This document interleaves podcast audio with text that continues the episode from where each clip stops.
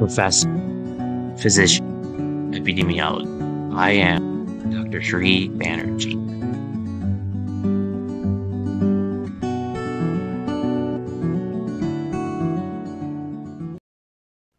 Hello, I'm Dr. Sri Banerjee, and in this segment, uh, I'll be going over um, some over the assumptions of uh, the multiple regression analysis. Um, through this uh, demonstration, I'll be focusing more on the assumptions and less on the actual statistical test. Um, however, I do show you how to take the coefficients and the con uh, and the uh, constant in order to make sure that the um, uh, equation is sufficient and correct. Hello. In this segment, I'll be talking about how to conduct some of the assumptions in uh, from multiple regression in SPSS. So let's go ahead and get started. If we're trying to conduct a multiple regression, then um, the first place that you would go, of course, is analyze. And then uh, going down, uh, you would go into regression and then linear. And this is actually from an NHANES uh, dataset, which uh, one of my students uh, used for the uh, for their um, dissertation. So I wanted to um, create a, a, regression model. Um, this is a family poverty uh, index ratio. Um, so this is a marker of poverty. Um, it's a continuous variable, um, and just to show you an idea, uh, it was taken from here. And then age, um, age when um, they had the positive uh, uh, poverty income ratio, and then these are all continuous variables. That's why I selected them. They may not necessarily make sense, uh, and I'm just trying to see, for instance, number of insensate areas on the left number of insensate areas on the right, um, and that how that um, affects family poverty and poverty income ratio. Uh, so these are predictors and these are outcome variables. Let's take a look at statistics um, and make sure that everything that's highlighted needs to be highlighted. Uh, the estimates, uh, I think confidence intervals was not selected initially and then model fit. So this is where you would find the um, R squared adjusted R squared. But then you take a look at plots. And here this is important. Uh, many places don't have this, uh, so it's important that you keep in mind uh, this uh, plot, and we'll be interpreting that plot. So the plot here is Z-R-E-S-I-D. And then this one is Z-P-R-E-D. So this is the residual versus the predicted. We're going to be interpreting that again. Take a look at save. Then make sure options and then you want to exclude cases uh, list-wise, and then include constant equation, and then everything else is uh, filled out. So then we're ready to select OK. And here are some of the plots that are available and the assumptions I'll go over. Um, one of the things I wanted to make note is a lot of these assumptions, especially the uh, the normality test of the dependent variable, uh, is not necessarily, especially if you have a sample size greater than 20, um, then all of these normality tests are moot points. So let's take a look at uh, what we have here and the interpretation of all that. Uh, so adjusted R squared, uh, that means that so about 2.4% um, is captured of, of the um, data is actually um, correct. So again, um, when we have an, uh, multiple regression, uh, you want to actually interpret the adjusted r squared, not the r squared.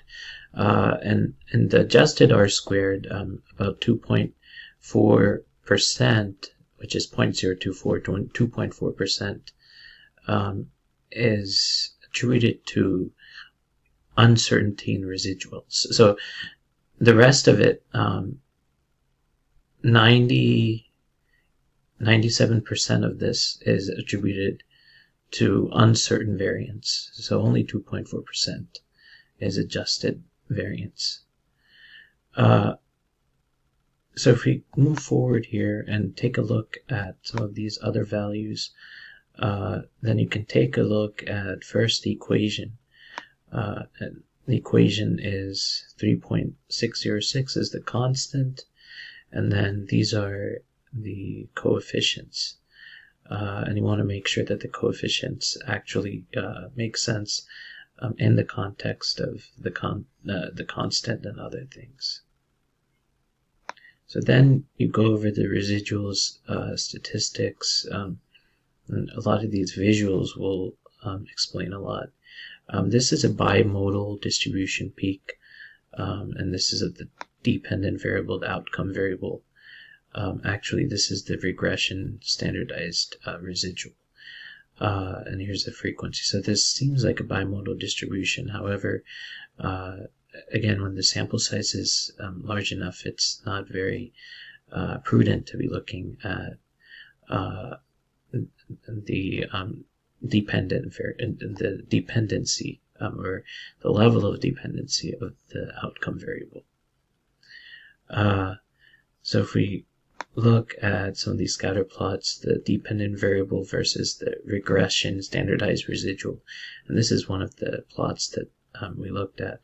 Then, um, if we if you look at the um, if you look at the standardized residual, if it's staying the same, uh, then there's homoscedasticity. Um, if there's a lot of deviation, then there's not homoscedasticity to worry about. It's hetero, hetero um, So this is homo, homoscedastic.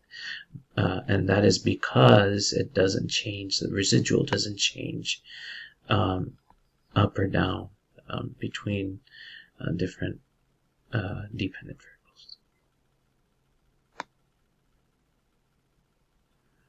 So now if you want to um, dig a little deeper and take a look at truly if there's any um, any sort of uh, uh, the standard normal um, standard normal distribution is being followed, then you can actually uh, retrieve some more um, tests here. So this is the Kolmogorov-Smirnov test.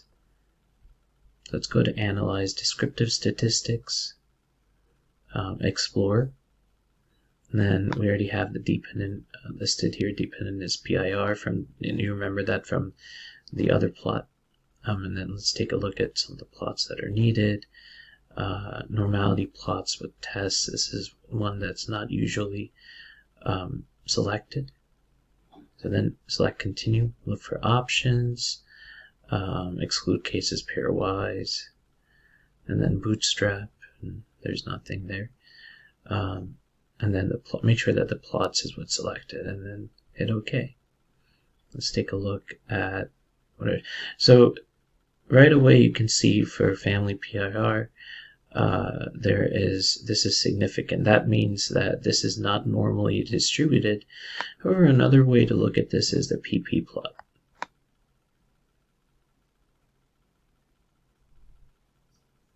Actually, the normal QQ plot. The Q um, the QQ plot is um, also uh, drawn to make it make sure that it's normally distributed some of the expected versus the observed actually look similar. So um, if we're finding that there's uh, different um, out outcomes, then we can make the determination um, as well based on this QQ plot. There is some devi- deviation from normal distribution. However, again, norm- normality is not uh, um, absolutely uh, essential sort of um, assumption. Uh, so you can uh, ignore that if you especially have uh, sample size greater than 50. So now that we have uh, gone over some of the assumptions, I wanted to make sure that all of them were done. Um, there, there needs to be a linearity between the dependent and independent variable, and you can easily um, do a plot on that. There needs to be normality in distribution, and due to central limit theorem, we can surmise that from um, looking at something that is um, a sample that has, has a high sample size. Um, and then uh, uh, we were looking at uh, homoscedasticity versus heteroscedasticity, and so where you plot the residuals and take a look at um, by uh, dependent variable is there a deviation in uh, residual plots. Um, and then, um, of course, we want a linear relationship. We want to make sure that there's not as much multicollinearity.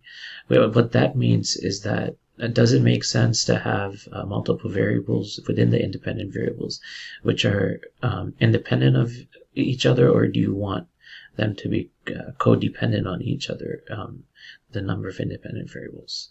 If you answered that um, they need to be uh, independent from each other, then you answered correctly. Because if you have multicollinearity, a lot of times uh, the significance is there just because there's multicollinearity um, and you'll have uh, incorrect results.